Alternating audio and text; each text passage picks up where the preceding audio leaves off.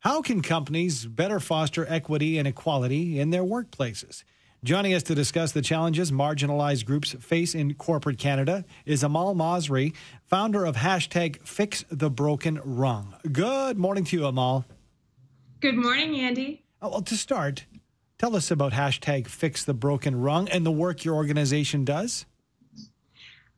Organization is focused on addressing the inequity on promotion rates from that first jump up from entry level to manager for racialized immigrant women. In Canada, for every 100 white women who are promoted from entry level to manager, only 63 racialized women advance. So the mission of our organization is to help more young racialized and immigrant women level up into leadership well, that, that that is your you know goal with hashtag Fix the Broken Rung, and it's not just a goal.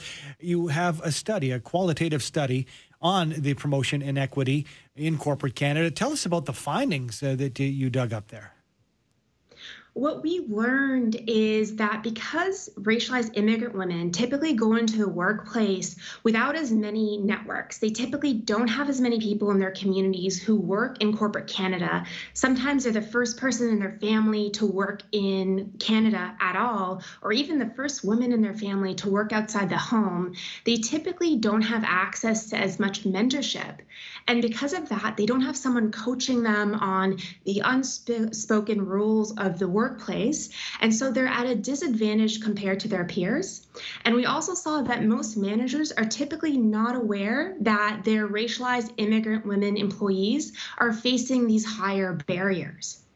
So, is this a communications thing or an education's uh, education issue? Uh, you know, uh, within the uh, companies themselves, so we maybe have to you know, educate the administration in, in what's going on? Absolutely. I say it's a combination of an education issue that we really have to help leaders understand these unique barriers and how to address them. And additionally, it's also about prioritization. If leaders understood that this was a highly educated and ambitious talent pool, they'd see the opportunities in being able to support them in advancing their careers and their contributions to the workplace. Can can this uh, promotion disparity, Amal, uh, impact wages and, and the Canadian economy as as a whole?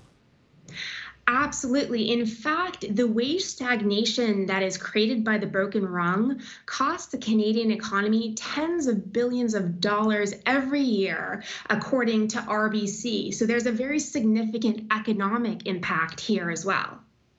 So, what are what are some of the strategies companies can implement to support racialized immigrant women in the workplace? Should there be almost a, a committee at every? Uh, I'm not even sure what size of a company you, you would look at for this, uh, but some kind of a committee to ensure that this does not happen. Yes, I'd say it's critical to have a committee and focus from senior leadership on this issue. And we make three main recommendations to address the broken rung for racialized immigrant women. Number one, it's making the unspoken rules of the workplace very visible and transparent. So even if you don't have as much mentorship, they are very obvious to you, and every employee has an equal chance at advancement. Secondly, we recommend more formal sponsorship programs where leaders take these women under their wing and make a concerted effort to help coach them up so they're ready for that next level. And finally, it is providing leadership training to middle managers who have the most impact on promotion decisions for entry level employees. Now, within this study, you know, it, says promotion inequity in corporate Canada we're looking broad terms here, Amal. Let's talk about the individual regions and provinces of, of Canada. Is it different, or are there different disparities different areas of the country? You know, we don't have quantitative data to support that at that moment, but anecdotally, what we heard from this study is that in the more Midwestern regions of Canada, it is a bit more challenging in the regions where there is less diversity and less diversity in corporate leadership. And while I'm sure that this is not a Canada specific issue, uh, do other countries have the same issue and how are they dealing with it? Or, or, or, are there any examples of other countries dealing with this issue and having success? That is a great question. So this is definitely not an issue that's specific to Canada. and the U.S., this is also an issue. But um, what we're seeing is that there, as a result of dedicated sponsorship programs and also middle manager training, so there are many success stories that we in Canada could benefit from from what we're seeing in the U.S. Yeah, we've talked about you know within the organizations trying to make that difference within the organizations trying to educate that this is an issue and, and, and try to work toward a solution.